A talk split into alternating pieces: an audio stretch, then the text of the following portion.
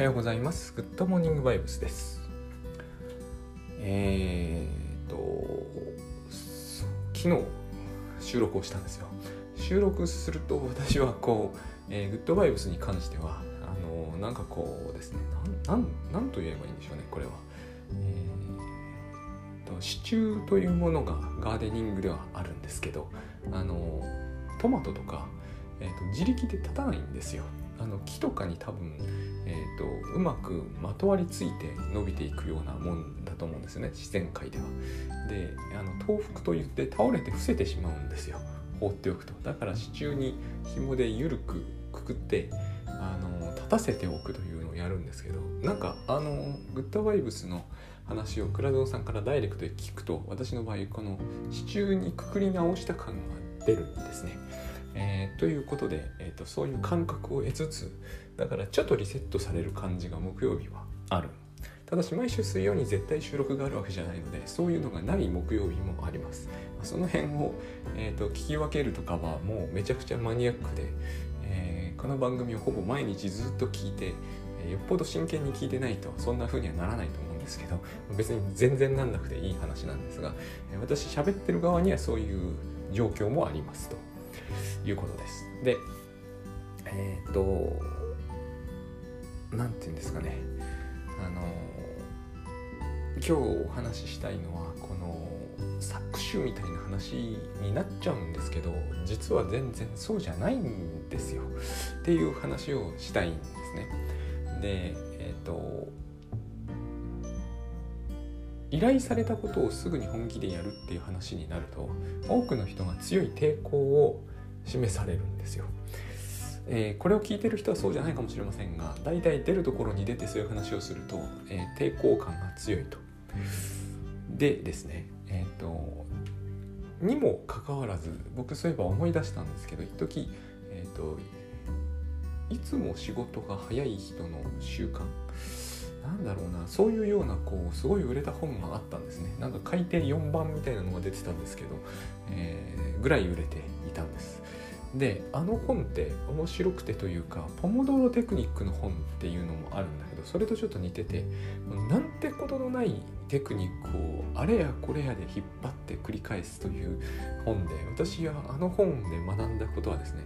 えーと、ビジネス書作家はこれができるようにならないとダメだなって時々思うんですよ。まあ、あそこまで極端ではないにせよ要は何、えー、て言うんですかね、えーと、言ってること自体のコアのメッセージは2行で終わってしまうんだけど200ページあの読んで読んでいられる本を作れる能力みたいなそういう感じを受けた本だったんですね。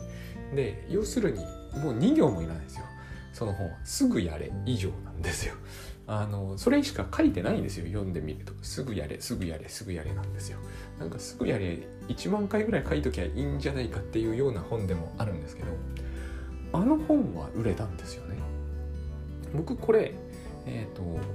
考えてみると依頼されたことをすぐに本気でやるっていうのと、えー、仕事はすぐやれっていうのはそう違わないだろうって思うんですね。現実にやることって。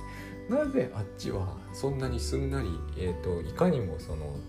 えー、タスク管理で、えー、マイプランをゴリゴリやるっていうつまり、えーと、ある意味私ワールドに生きていくっていう人にあんなに普通に受け入れられるのに、えーと、依頼をすぐにやりましょうだとアレルギー反応みたいになっちゃうのかというと、えー、これは結局あの何をもって主体性だと思ってるか、えー、自分の自由だと思ってるかの違いでしかないなと。ほとんどの場合仕事というのはきっとですね好きでやることばっかりっていうのはありえなくてほとんど全部依頼だと思うんですよね。だから、えーと、すぐやれ本というものはつまり依頼にすぐに答えましょうというのと何ら結果変わらないはずなんですよ。あの中でも出てくるんですよね。あの上司に書類を渡されましたと。すぐやりましょうでそのビジネスコンサルタントの人が言うんですよね。そうすると大体の人はあのえっていう顔をして、えー、すぐですかって言うんですよ。このシーン非常に私は面白いと思っていつも読んで考えるんですけれども、えーと、このビジネスコンサルタントを雇った人は大体みんな、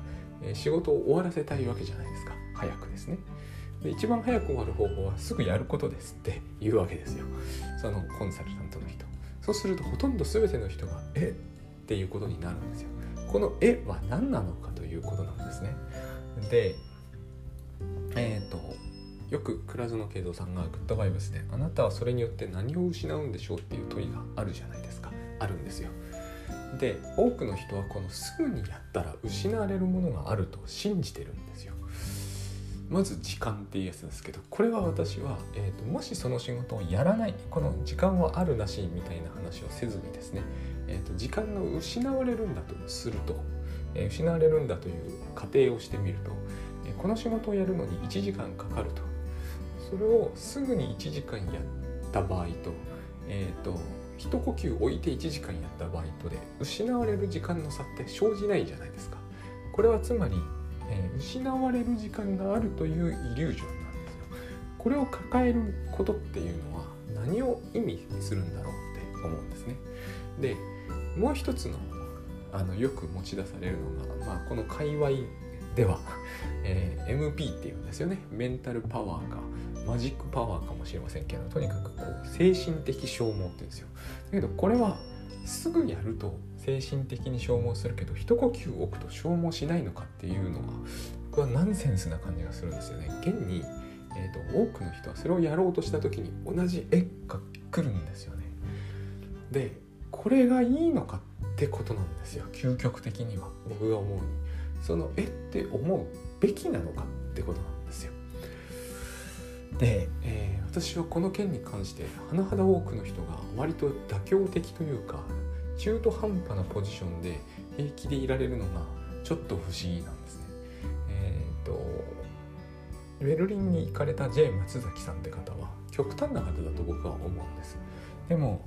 よく考えてみるとベルリンに行かれた J 松崎さんはこう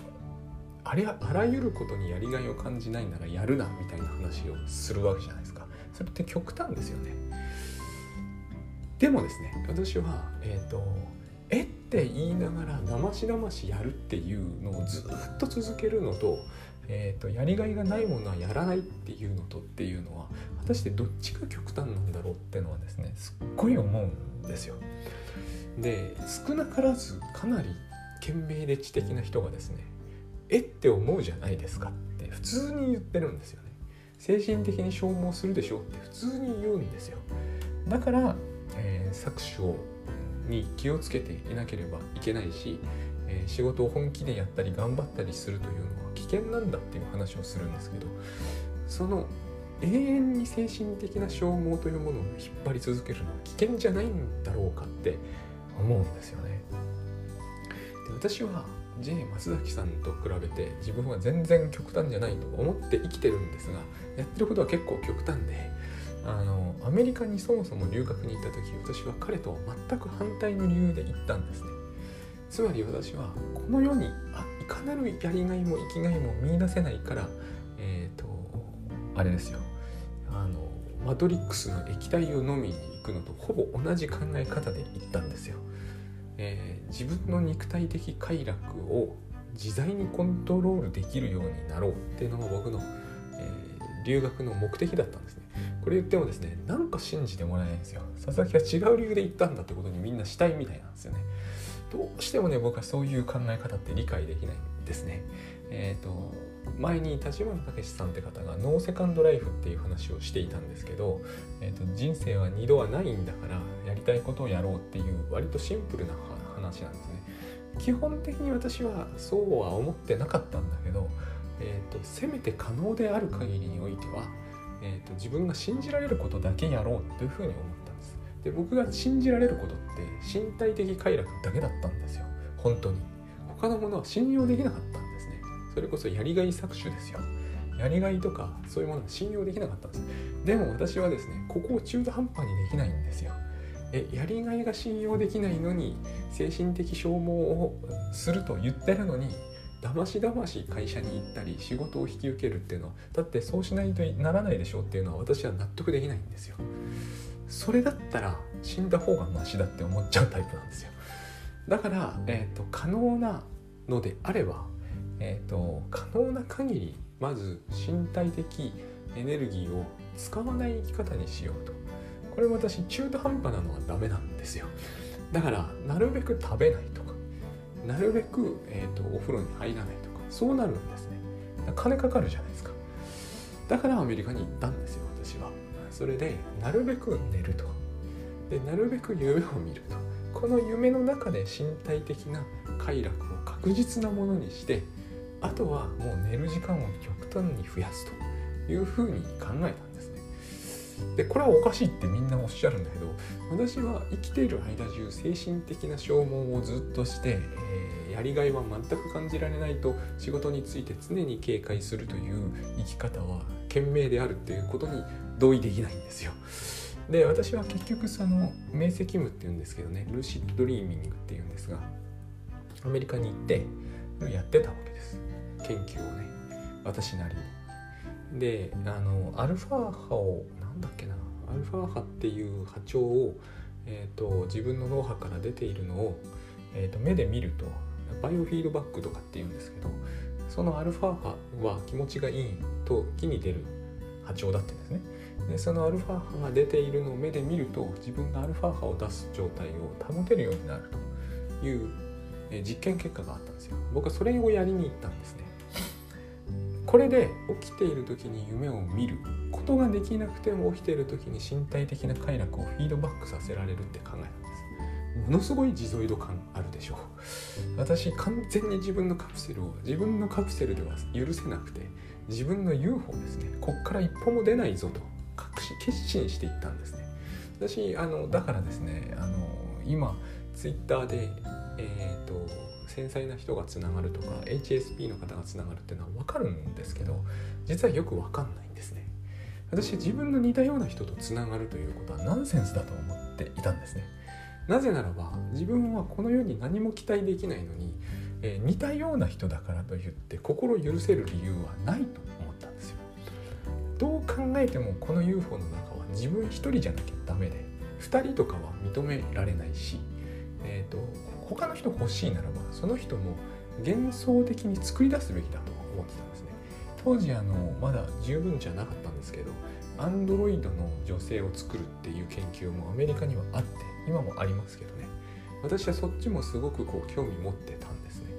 えーと、人間である必要がどこにあるんだろうかとそういうふうに考えてたわけですね。私あの中途半端なものってやっぱダメなんだと思うんです。性格的に。でまあ、アメリカに行ってまず分かったこと一つはですねアルファ波を出てるのを目で見て確認したからといってアルファ波を維持し続ける訓練っていうのはものすごい大変だという。なぜならばやっぱり確かにフィードバックはするんですけどそのタイムラグが短すぎるんですね。えすぐ脳波って変わっちゃうんですよ。だからあこれがアルファ波だっていうのは分かりますよ。でそれを維持するためにはこういう状態なんだって思うっていうのはもういろいろ思いすぎていて全然ダメなんですね。結局これってほとんど瞑想の修行と変わらないじゃないかっていう相当やりましたよ。毎日そうだな。1時間ずつぐらいで2年以上はやった。でかなりいろんなことが分かったんですけど分かったこととしてはこれを快楽というかっていうことだったんですよ。全然違うような気がするんですよねあれは。えーと、ほぼあれだとこう何て言うんですかね、まあ、瞑想に近い状態を維持することしか結局できなくて、えーと、フィードバックを得るというよりは何も見ない考えないみたいな。それって要するに禅じゃないかっていうことになっちゃう。これが一つ。ともう一つはですねルーシッドドリーミングが難しい。あの何回かは成功したんですけどねあんな比率では一生寝て過ごすなんてとんでもなくてどっちかっていうと悪夢55回につきいい夢1回みたいな。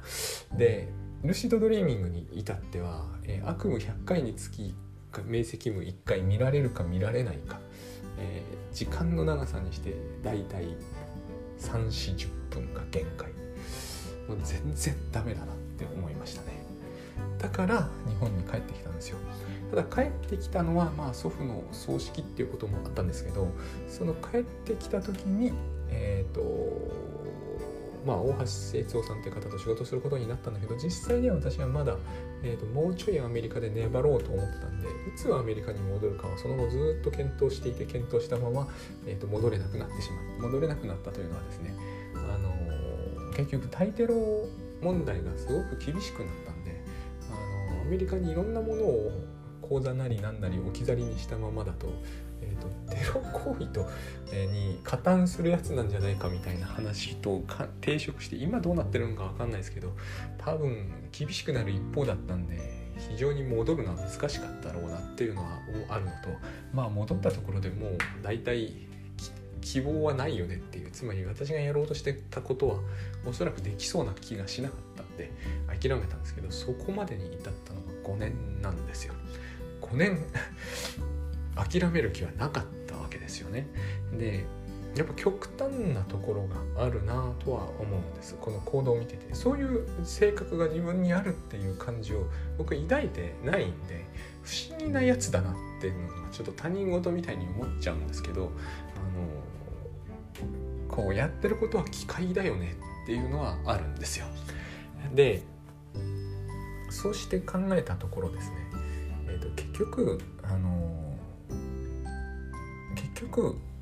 依頼に応えるっていうことをすることになる、まあ、これは、えーと、その橋哲夫さんと一緒に仕事をしている中で2年ぐらい経ってタスクシュートというものを使い込むようになって、結局大半の時間は他人からないし自分からの依頼。あのこの依頼に応えるっていうのも言う時に僕が一つ必ず考えるのがよくトイレの話僕持ち出すんですけどこれすごい僕にとっては、えーと欠かせないというか何て言うんですかね。ここを外して考えるのは意味がない気がルーシードドリーミングの時もそう思ったんですよ。尿意が結構問題になっちゃう。空腹はなんとかな即座に対応しなくてもいいから。でも尿意は即座に対応を迫られるから結局夢を中断させなければならない。でトイレは必要になる。その分金がいる。つまり夢ずっと見ててあのお金稼げませんからね。で尿意ってのをすごい考えたのはつまりですねこれは身体からの要求だとしか思えないんですよ。この時人は、えー、我慢するじゃないですか、いやいや今トイレの時間ではない。私は、えー、自分の肉体に優先的に行動しなきゃいけないっていうことになってなるんですよねそういう時って結局やってることは。この私ってのは一体全体何をしてるつもりでいるんだろうってすっごい気になるんですよ。だから私は今はですけどあの依頼には即応するっていう基本があるのでトイレにはすぐ行きます。絶対我慢しないです。これを我慢することによってつまり私の肉体を待たせるんですよね、えー、他の人からの依頼も待たせるんですよね。そうすることによって私なるものは何を確保しているつもりになってるんだろうというのが非常に引っかかる。私はそのルーシットドリーミングとかえー、とにかく私自身の満足というものを絶対最優先にしようって思って、えー、5年もアメリカに行ってたわけですよ。これで失敗してるんで、えーと、この私なるものの欲求って信用できないんですよ非常に。とっても中途半端なことにしかならない結局トイレって行くじゃないですか。なんだかんだ言っても私というものは肉体の要求に逆らえないですよね。この最終的に同意させられるものがあるのにえー、一時的にちょっと自分を優先したぐらいで何ができるつもりでいるんだろうっていうのがやっぱり引っかかるんですよ。すごく中途半端なことをしたがる。同じようにですねえっ、と人からの依頼というものも実はやってるわけですよ。実はやるっていうところがとっても我慢にならないと僕は思ったんですね。その留学前に。でタスクシュートをこれ留学中に使いたかったんですけど、まあ、留学後になりました、えーまあ、大橋さんを知ったのが留学後ですからね、えー、タスクシュートを実際には留学中なんですけど使ってて依頼に応えてる時間がべらぼうに長い。この間ずっと精神的消耗を強いられるのは私は耐え難いと思ったんです。だからタスクシュートの時にはそのグッドバイブスみたいなこう何て言うんですかね思想体系とは言わないけれどもそういうものって必要を迫られなかったから、えー、言わなかったですし聞かれない限り答えませんでしたけど人から頼まれたことは先に優先的にやりましょうというのは言われれば答えてたんですよ。なんでかっていうとそこで精神的消耗するというのは耐えられないと思うんですよね。私の考えでは。えっ、ー、と精神洗脳されたり洗脳は行き過ぎですね。でもまあ洗脳に近いことを言う方もいらっしゃいますからね。要するにやりがいというものを信じさせられると最後まで使い込まれて最後はブラック企業でボロボロになるからその前に常に仕事は嫌なものだと警戒しておきなさいっていう考え方ってしかしですねえっ、ー、とずっとこのべらぼうに長い依頼に対する対応するタスクやってる時間全部消耗感の中でやんなきゃなんないじゃないですか。それは無理なんですよ。僕がそれができるぐらいならばアメリカなんぞに行ってないんですよね。絶対そんなことはできない。到底耐えられない。だってどういうふうに見積もってもその時間が最長になってしまうんで。で肉体からの依頼に関してはどういう捉え方この場合するんだろうと。肉体からの依頼は、えーと、搾取とは絶対見なさない絶対的な根拠って何なんだろう。大体私っていうのはトイレ我慢したがるような生き物だしあの肉体からの要求もできればこう自分の都合が悪い時は、えー、スルーしたいみたいに思うわけじゃないですか。そうすると全部搾取になっちゃいますよね一歩間違うとだから皆さん自分の時間っておっしゃるんでしょうけれどもえーと、これを言ってよく失望されるにもかかわらずでもどんな人でもやっぱり睡眠と食事と仕事を取り除いたら最長見積もったところで僕の考えですけどね。でもまあものすごく妥協して6時間じゃないですか。無理だと思うんですけどね。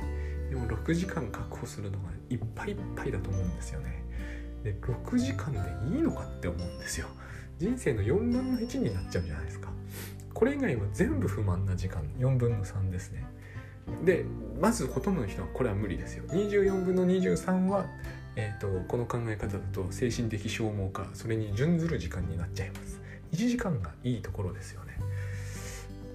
これでいいっていう気持ちが僕にはよく理解できないんですよ多分。1日1時間。これだって相当の努力を払っての話なので。で1日1時間だけは、えー、精神的消耗とも自分の肉体の要求とも無縁でいられる。大したことないなっていうふうに私は考えるんですね。だから、えーと、この24分の23で、えー、精神的消耗のようなものはなしにしたい、えー、全部いい時間だと捉えられるようになりたいっていうのとネットワイブスはマッチしたんですよ。でこれが洗脳だって話なんですよねきっと。でももうこの番組は僕の番組だから非常に極端なことを言うならば洗脳の方がマシだろうって思うんですよ。24分の23人生の少なくとも4分の3を精神的消耗とそれに準ずるという時間だと思うよりは洗脳の方が僕はマシだと思います。結局僕のルーシートドリーミングというのはえー、明晰夢というのは洗脳みたいなもんですからね。であのそういう言い方をするならば何かが好きで何かが好きじゃないっていうのも多分に洗脳みたいなもんだと思うんですよ。まあ、僕の場合はこう DMM みたいなものに洗脳されるわけですよ。でそんなのは全然私は大丈夫っていう人だって、えーと、と雲恐怖症みたいなものに洗脳されてると思うんですよ。雲それ自体が恐怖の対象ってことはないじゃないですかあれはもうお化け屋敷の世界だから一種の洗脳だと思うんですよねつまり脳っていうのは最初から洗脳なんですよ。そういう言い方をするならば。で警戒だけですよね。この問題に対抗できるとされているのは。なぜか警戒だけなんですよね。信じないぞという。ただそれだけで、えーと代わりに差し出すものがある。つまり精神的消耗というものを差し出さなきゃなんない。で私はこれを差し出すことに同意できないんですよね。どうしても嫌なんです。仕事をしてる時は精神的に消耗するという考え方は、えー、それにしちゃ長すぎる。これが1日30分ならいいです。1日30分の精神的消耗でお金が十分稼げるっていうんだったら、えー、同意できます。でも1日5時間以上精神的な消耗は絶対あるんですっていう、はい、今はまだ、えー、発明されてないけれども MP 測定器ができた暁には、佐々木さんだって朝起きた時が100だとすると、え仕事をするためにぐんぐん減ってって仕事が終わった時は3とかになってるんです。私はそれだったら仕事絶対しませんね。また何か考え出しますよ。というふうにならないっていうのがならずに、えーと、搾取を警戒し続けるという方が、えー、賢明だという話が私にはなんかこうですね非常に通りが悪い話に聞こえるんですよね。そして結局その搾取を警戒しているけれども相手のためにたとえ自分の本気度の2%しか使わずに仕事したとしても2%は搾取はされるわけじゃないですか。ゼロってわけにいかないですよね相手の相手の利益になることなんだたとえ自分がどういうつもりであるにしても仕事は相手のためにやって相手のメリットになるこのこと自体が本当はダメだというならば、えー、これは悔しいっていうならば何パーセントしか使わなくたって悔しさは発生するじゃないですか。これがこれでいいんだろうかいいんでしょうかってなっちゃうんですよね。だから、えーと、本当は、えー、理想的で尊敬できて優しい人だけで仕事をしたいっていう話になるんだと思います。なるんだと思うんですけどそれは自分で会社を作るぐらいしか方法がなくてで実際に自分で会社を作ってもそうはいかないような気がして、えーと、お客さんがいますからね世の中には取引先っていうこともあるし。そして、えーと、そういうことが、えーと、実際にはできて今いないのに、とそういうことを目指してずっとそれまでは、えー、精神的消耗と微小な搾取にずっと耐えていくどうもですね私はそれが納得いかない気がするんですよね。でそういうふうに考えた時にえっとつまり相手のことが大好きだというんでなくてもですね結局今の話は相手の上司なり取引先なり客さんなりっていう人たちが大好きかどうか的なところに行っちゃってるんですけど大好きってことはなくても、えー、やりがいを持っていると言えるかどうかはわからないんですけれどもえっ、ー、と全部の全部のっていうのかなそのこうだな。食事をしようとしている時に食事をする時、えー、食欲を十分に出したからといって食欲を削り取られてるとか、えー、搾取されてるって考えないと思うんですよね。そういうふうに仕事をしたとしても、えーと、そういうふうに仕事をし続けていくことでこの消耗感とはおさらばできたわけですね私は。でこのこのことが何を奪われているっていう考え方と,、えーと、何かをそう失ってるっていう考え方と,、えーと、相入れないんですね、えーと。さっきのあれですよすぐやってくださいえってのがなくなっちゃうんですね。でなくなるためにはやっぱり一番多い時間帯でそれをなくないように持っていかないと無理なんですよ。で一番多い時間帯って依頼になっちゃうんですよね多分。依頼するってことすらそうなんじゃないかって思うんですよ。人に頼むわけだから。でこの「えっ?」てなるっていうのがなくなることに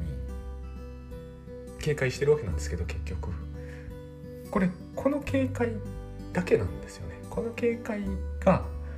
ある時ってのは代わりにこういうことができるはずなのにって実は人は思ってなくてただやりたくないでそのやりたくないって気持ちを手放してしまうのはとてつもなく危険である。必ず騙されるっていうことなんだと思うんです。あのすぐやってくださいねえって言わない人はいないってそのコンサルの人書いてたんですよ。すごいなって思うんですよ。だって何万1万人とかコンサルしてるんですよ。全員がしかも仕事を早くやりたい人たちが「えっ?」て言うんですよ。すぐに仕事をしましょうって言うと。これが多分私たちが守ってることなんだと思うんです。後で言うんですよ。時間が失いたくないとか。それこそ MP を失いたくないって後から言うんですよ。そうじゃないんだと本当は思うんですね。えっていうこの気持ちを大事にしたいってことなんですね。だからえっ、ー、と話が入り乱れてくるんだけど、えーと、これが多分僕らが一番こう、えー、仕事をする上でですね、えーと、苦しんでる正体であって MP 削り取られるというのは、えーと、多分作り出された話なんだと思うんです。え？って言った時にやると MP が削り取られるということにすると何か話がまとまりやすく見えるんじゃないかなっていう気がするんです。でここに MP を、えー、失うっていう精神的に消耗するという削り取られるという、えー、ことに決めた決めるんだと思うんですよね。それが原因なんだということにしてしまうとやっぱりこうえって思うたびにずっと削り取られていくことを選択することになるんだと思うんです。私はそれはえっ、ー、と多分恐怖感というものがあるからどうしても、えー、本当はそうじゃないけどどうしてもこの洗脳か消耗かっていう、えーと、最初の一歩目はそんなようなですね不思議なこう選択みたいに実際そうじゃないんですけどね。私だって大橋悦夫さんに洗脳されてる気も倉園さんに洗脳されてる気もさらさらしないのでついでに言うと今えっ、ー、とえー、あそこは朝出版なのかな？の本も書いてますけど朝出版さんにも洗脳されてる気はさらさらしないのででこれを信じてくださいって話ではないんですよ。これを信じてくださいっていう話じゃないけどもえっ、ー、と原稿書くなんて長いですからね、えー、あの間ずっと MP が削り取られてることを信じていたくはない。まあ、これが結局全部なんじゃないかと思うんですよねだから今は原稿書こうとした時えっとは全く思わないんですよここになんかですねみんないろんなことを聞いていらっしゃるタスクカフェとかでもいろんなことを聞かれた。最終的には意志力なんですねって言われたこともあるんですよ。全部違うんですよ。申し訳ないなと思ったんですよ。えっ、ー、と全部違うって言われても困るって言われるんだけど全部違うって僕は思うんですよね。えっ、ー、と食事する時のやっぱり感じと近い。トイレ行く時の感じとも近いんですよ。えって思わないと思うんですよ。今すぐトイレに行く。え？ってなんないと思うんですよ。時間がもったいないとか精神的に削り取られるって思わないと思うんですよ。あの感覚でいけるはずなんですよね。いけないはずないと僕は思うんですよね。